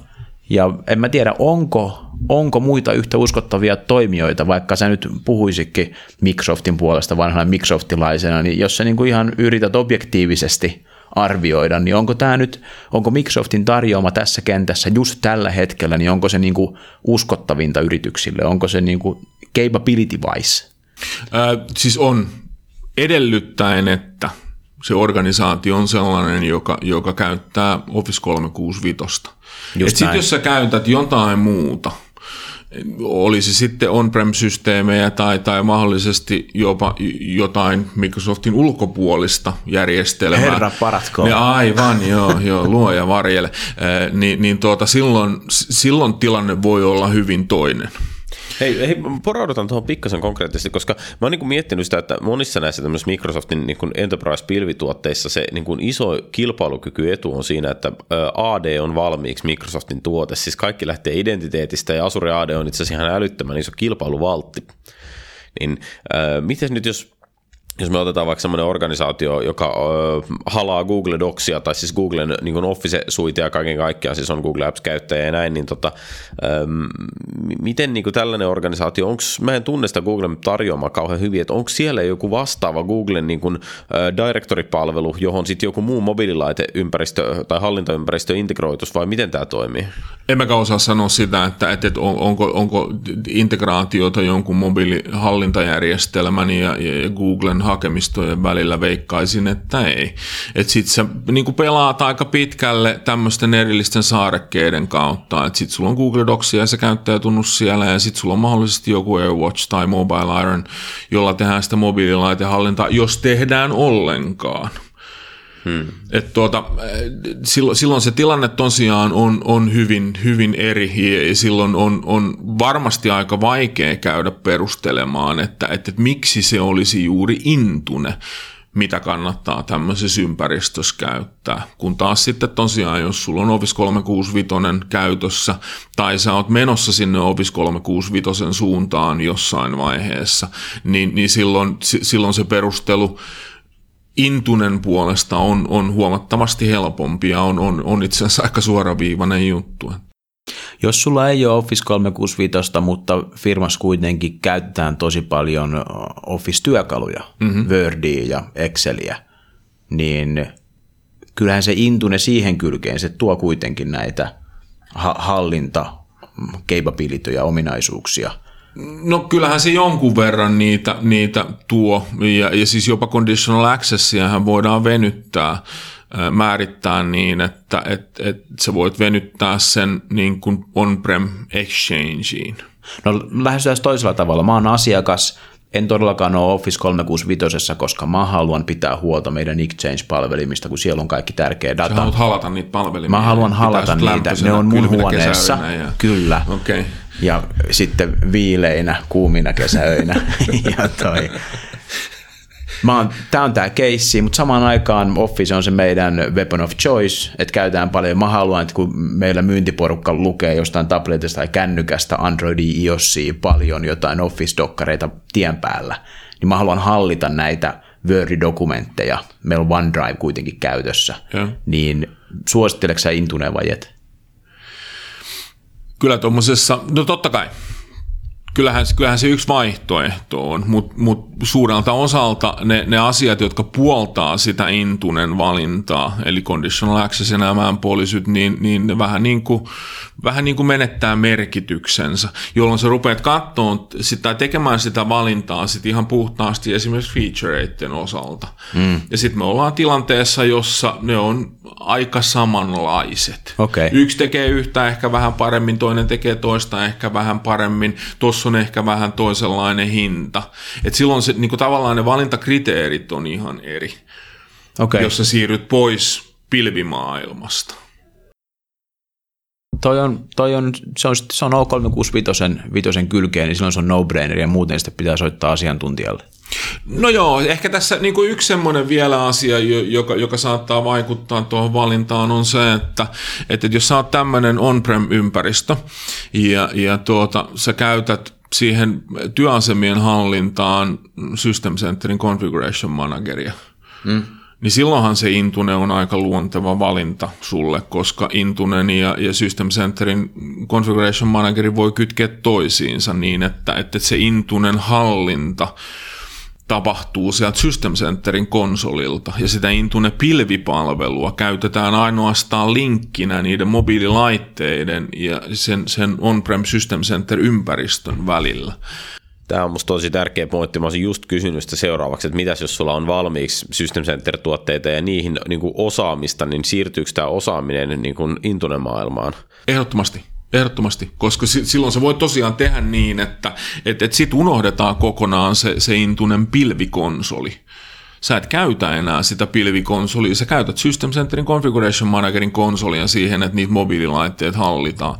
Ja se on tosiaan se Intune on sitten vaan tavallaan linkki niiden joka tapauksessa ulkoverkossa olevien mobiililaitteiden ja, ja tämän sun System Center-konsolin välillä onko tämä System Center nyt kuitenkin semmoinen työkalu, että jos sulla ei ole on-prem ADta, eli puhutaan nyt tuolla ulkona olevista startupeista tai yrityksistä, jotka tulee ehkä elään pilvielämää tavallaan, niillä ei välttämättä omaa ADta olekaan, on-prem ADta, niin onko tämä System Center silloin tarpeellinen ollenkaan vai? Ei. Että sitten ei. puhutaan, että sit se on niin kuin Intune ja Azure AD niin kuin se elämä. Ehdottomasti. Ja sitten jos on tämmöinen legacy-maailma, missä on ollut pelkästään System Center, joka nyt on kuinka vanha tuote,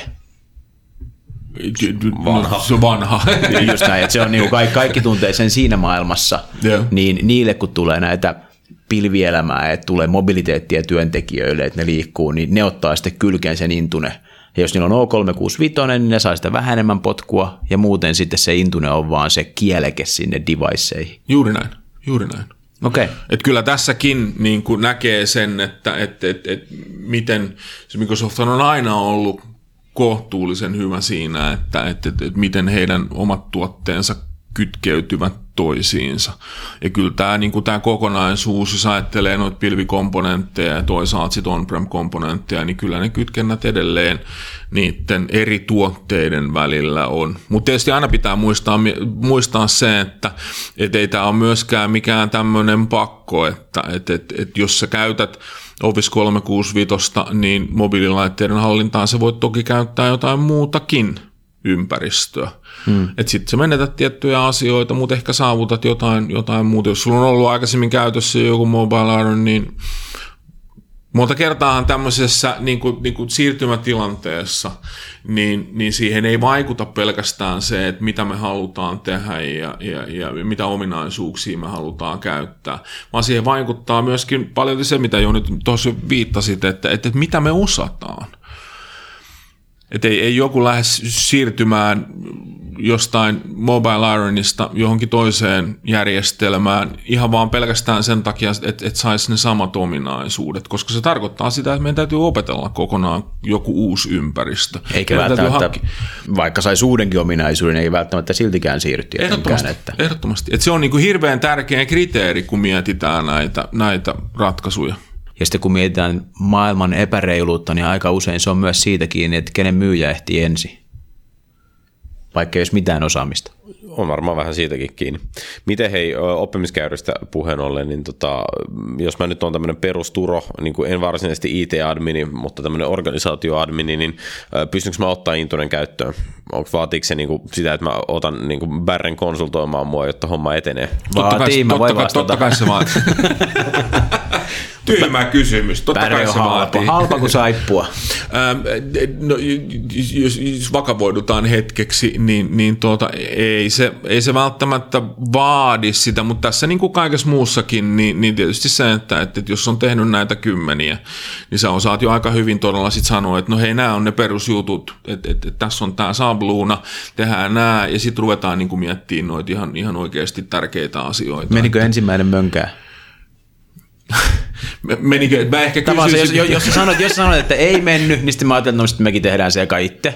Jos sanot, että meni, niin sitten mä olen, että okei, tarvitaan apua, mutta sitten sä myönnät mokannees. Kyllähän, niin onhan noissa niin kuin sillä tavalla Onhan tehty mokia jatkuvasti, jatkuvasti vuosien ja kuukausien varrella. Mutta tuota, ja noi, niin kuin, se, mikä on ehkä, ehkä haastavaa tuon osaamisen kannalta, niin ihan samalla tavalla niin kuin missä tahansa pilviympäristössä, niin nämä menee hiton nopeasti eteenpäin. Mm. Nämä, nämä, et, et siis pilvi, Intuneen tulee uusia ominaisuuksia kerran kuussa. Et sit sinne, sitä ihan oikeasti sitä härveliä siellä päivitetään, ne päivittää niitä appeja jatkuvasti. Mm. Et tuota, jo, jo se, että sä pysyt perillä ja, ja niin kuin tietoisena näistä uusista ominaisuuksista, niin se alkaa olla pikkuhiljaa ihan täyspäiväinen duuni. Miten sä tiesit, että Boxi on päivittänyt systeeminsä vastaan tota Intune? Onko sulla joku lista noista appeista, mikä konformaa Microsoftin Joo, vaatimuksiin? siis se löytyy ihan webistä. Toi on, se, on varmaan, se on varmaan semi-tärkeä lista sitten vähän mulkailla. Oo, niin siis kyllähän niin kuin ka- kaikki se dokumentaatio, mi- mitä, mitä tuohon Intune-pilvipalveluun liittyy, niin, niin sehän löytyy, löytyy webistä. Et kysymys, kysymys kuuluu, että, että osaat sä löytää sen sieltä kaiken muun taukan joukosta. Että on, niin kuin jos, jos ajattelet jotain Azurea, niin sehän on ehkä, ehkä niin kuin klassisin esimerkki siitä, että miten kaoottista mm. tämmöisten uusien ominaisuuksien tiedottaminen ja kertominen voi olla. Tietyllä tavalla sama pätee myöskin tuohon intuneen, että, että sitä tietoa tulee monesta eri paikasta ja, ja sitä tietoa tulee sillä tavalla, ei ole olemassa mitään tämmöistä ennalta määritettyä tiedotusaikataulua. Sitä tietoa tulee sitten, kun sitä tulee. Sun täytyy osata seurata niitä tietolähteitä, jotta se pysyt ajan tasalla. Ei siinä musta, ei Asuressa, kun joku 5-6 blogia, niin saa suurimman osa. Joo, eikä siinä tule kuin se 500 uutta ominaisuutta vuodessa, että kun nekin opiskelee, niin siinä on niin kuin aika lailla homma lapasessa. Yleensä silleen aamulla, kun herää, niin on 4-6 jotain niin kuin juttua. Niin. Että sä Aasiassa julkaistu tämä preview, sit sä oot, no kiitos infosta. Niin. Mutta jos palataan tuohon alkuperäiseen kysymykseen, siinä menikö ensimmäinen pieleen, niin mä ehkä kysyisin mieluummin sitä, että onko ensimmäinen edelleen käytössä. Tiedätkö sen? Mä Ne ei just, ole mä, just rupesin sen jälkeen. funtsaamaan sitä, että, että ensimmäinen meidän, ensimmäinen meidän asia, kyllä se on edelleen käytössä. Kyllä me, sit, me julistetaan Intunen menestykseksi. Tai Siis- ainakin, ainakin Bärren Intunen ura menestykseksi. En mä tiedä, mä oon saanut tästä sen verran hyvän kuvan, että mun täytyy varmaan päivittää mun CV tältä osin. Mobility Suite Expert. Joo, se tuollahan on ihan niin kuin sertifiointeja Microsoftilla, että kannattaa mennä testiin vaan. Ja... En mä ehkä ihan niin pitkälle sitten kuitenkaan. Okay, joo, joo, joo, joo. Hyvä. Ollaanko me missattu jotakin? Onko meidän mobiililaitehallinnan kuva kokonainen? Se on hyvä kysymys. Se on, se, si- siihen vastaus löytyy ehkä paremminkin teiltä. Ei, mutta täytyy sanoa, että, että me käytiin tässä niin tosi monenlaisia juttuja läpi ja mulla on sellainen olo, että mä niin kuin hahmotan suunnilleen, että mitä sillä mobiililaitehallinnalla voi tehdä, mutta varmaan toi, mihin sä viittasit tuossa äsken, että, että homma menee koko ajan eteenpäin, niin se on varmaan itse asiassa niin kuin se asian ydin, että, että mulla on niin kuin sellainen olo tavallaan, että eihän tässä olla tämän mobiililaitehallinnan osalta millään tavalla niin kuin valmiitten tuotteiden äärellä, että me ollaan vasta niin kuin adoptiokäyrällä menossa siellä niin kuin ylöspäin. Jos teillä on toinen tunti aikaa, niin me voidaan ruveta käymään läpi listaa niistä asioista, mitkä mun mielestä tuolta edelleen puuttuu, no, tai no, mitkä ei, toimii väärin. Ei, ei, ei, ei käytetä tuntia, mutta heitä muutama sellainen pointti, mitä sä odotat, että mobiililaitehallinta alkaa seuraavan vuoden aikana tekemään? Tai ykkösharmitus. Mitä sen pitäisi? Mikä olisi ykkösharmi? No ehkä, ehkä mä nostasin esille kaksi asiaa. Ensimmäinen asia on se, että, että niin kuin sanottu, nuo mobiilialustat on aika erilaisia. Ja ne asiat, mitä sä voit tehdä yhdessä, niin, niin sä et välttämättä voikaan ehkä tehdä niitä jossain toisessa. Se, mitä sä voit tehdä iOSissa, ei välttämättä ole mahdollista Androidissa ja niin edelleen. Että niin kuin semmoinen yhtenäistäminen mun mielestä on, on, on, olisi, olisi tarpeen, koska ei mikään organisaatio enää halua tehdä semmoista päätöstä, että, että me käytetään vaan Androidia tai me käytetään vaan iOSia tai niin edelleen. On, on, onko se niinku huono, että tässä mun Androidissa mä käytän Netscape-selainta pelkästään? Määrittele huono en mä tiedä, on, Intune selkeästi sitten pystyy asettamaan sääntöjä, niin kuin konditionaalisia sääntöjä liittyen siihen, että mikä OS on. Että jos mulla on tässä nyt Nexus, siihen tulee Androidin päivitykset nopeampaa kuin joihinkin muihin Androideihin ymmärtääkseni, jos mä oon oikein mm. ymmärtänyt. Siinä on varmaan aika sarkaa siinäkin, että miten se Intune sitten odottaa, mikä Androidin versio siellä on ja niin kuin, miten, miten noita voidaan edes saada kuriin. Toihan on niin kuin selaimaailma ja JavaScript pahimmillaan. On, siis kyllähän niin kuin, jonkun verran tuosta ongelmasta juontaa siitä, että nuo alustat ja niiden tarjoamat ominaisuudet on ihan oikeasti erilaisia. Että et sä niitä täysin sataprosenttisesti samalle tasolle saakkaan. Se on, se on, se on mahdoton tehtävä. Mutta et, et, yhtä kaikki, niin, niin, niin kyllä tämmöinen niin yhtenäistäminen tällä puolella on, on mun mielestä olisi aika iso asia, varsinkin kun laajentaa sitä sitten vielä siihen, että miten noin Microsoftin – omat appit toimii eri alustoilla. iOS ja Android nyt on aika, aika hyvässä kuosissa sillä, että sä voit sanoa, että, että, että no se Word tai OneDrive iOSissa, niin no se toimii noin suurin piirtein samalla tavalla kuin se toimii Androidissa. Mutta et, et kyllä niin kuin edelleen mä oon sitä mieltä, että tämmöinen yhtenäistäminen on, on tuota toinen, toinen tämmöinen, mitä mä itse toivoisin näkeväni. Toinen on sitten se, että et, et siis suurimpia ongelmia tällä hetkellä meille asettaa näissä tämmöisissä mobiilihallintaprojekteissa se, että, että, että, että miten sitä käyttäjän identiteettiä hyödynnetään. Et meillä monta kertaa tämmöiset vähän isommat organisaatiot niin haluaa, kun käytetään tota mobiililaitetta, niin haluaa, että, että siihen tunnistamiseen liitetään joku tämmöinen toinen taso, tehdään multifactor-autentikointia. Ja se, miten se multifactor-autentikointi käyttäytyy eri alustoilla, eri sovelluksissa, miten sä voit sitä kontrolloida, niin siinä on vielä paljon – paljon tekemistä. Et kyllä mä niin kun, on ihan täsmälleen samaa mieltä Jouni sun kanssa siitä, että, että et, et olkoonkin, että et joku Intune-ympäristö on mennyt hurjasti eteenpäin viimeisen 12 kuukauden aikana, niin kyllä, kyllä, kyllä siellä on edelleen paljon semmoisia asioita, mitä, mit, mitä kehitetään ja mitkä kehittyy ja mitkä muuttuu. Varsinkin sitten, kun otetaan siihen mukaan vielä tuo desktop-maailma. Että jonain kauniina päivänä, joskus ehkä tulevaisuudessa, niin me päästään semmoiseen tilanteeseen, että me voidaan todella sanoa tuommoiselle vähän isommallekin organisaatiolle, että hei, se teidän paikallinen AD ei välttämättä ole teille enää, enää keskeinen. Siirtykää siihen, että kaikki laitteetkin tästä eteenpäin rekisteröidään pilveen ja Uskonko minä itse tähän, että se tapahtuu seuraavan viiden vuoden aikana? En. Siellä on paljon muitakin vaatimuksia, jotka edellyttää sitä, että sul pitää olla paikallinen AD, se identiteetti ja, ja ne sovellukset, joita käytetään siellä paikallisessa ympäristössä, ehkä niistä tärkeimpänä. Mutta jos ajatellaan ihan puhtaasti sitä, mihin se käyttäjä kirjautuu ja miten sitä sen päätelaitetta hallitaan, niin kyllä mä uskon, että, että mennään aika, aika isoja askeleita eteenpäin seuraavan 12 kuukaudenkin aikana siinä, että, että, että miten tuommoista ihan tavallista deskariympäristöä hallitaan käyttämällä tämmöistä pilvituotetta. Se on melkoinen mullistus kaikille niille, jotka on tähän asti niin, touhunut ensisijaisesti System Centerin konsolissa ja administroinut paikallisia aadeita. Se on, se on iso muutos, se on, se on iso muutos sen osalta, että, että, että sitten sen IT ihan oikeasti pitää oppia luopumaan siitä, että, että no me määritetään nippelin tarkkuudella, että miten se Wordi toimii tai että mihin se käyttäjä saa tallentaa ja niin edelleen. Että, että, että se, on, se on iso muutos. Musta se on hieno asia, koska se pakottaa yritykset äh, luomaan luotettavuutta niin kuin työntekijöiden ja yrityksen välillä jollain muulla tavoin kuin tavallaansa – byrokratialla ja esteillä. Mutta kontrollista luopuminen, mikään ei ole se vaikeampaa. Ehdottomasti. Siis se ei ole tekninen ongelma. Se, se, on, se, on, jotain, se on jotain ihan muuta. Et siis tekniikka tässä, niin kuin monessa muussakin asiassa IT-alalla, niin, niin tekniikka on se helppo osuus. Ne kaikki ongelmat tyypillisesti tulee sitten jostain muualta. Näin se on. Hei, kiitos. Tämä on ollut hyvä keskustelu. Kiitoksia. Kiitos. Kiitos itsellenne. Se oli sellaista. Jos suunnitelmat pitää kutinsa, niin seuraavan kerran liuutaan IT Pro-maailmasta hieman kohti dataa ja puhutaan ehkä mahdollisesti SQL-serverin uudesta versiosta.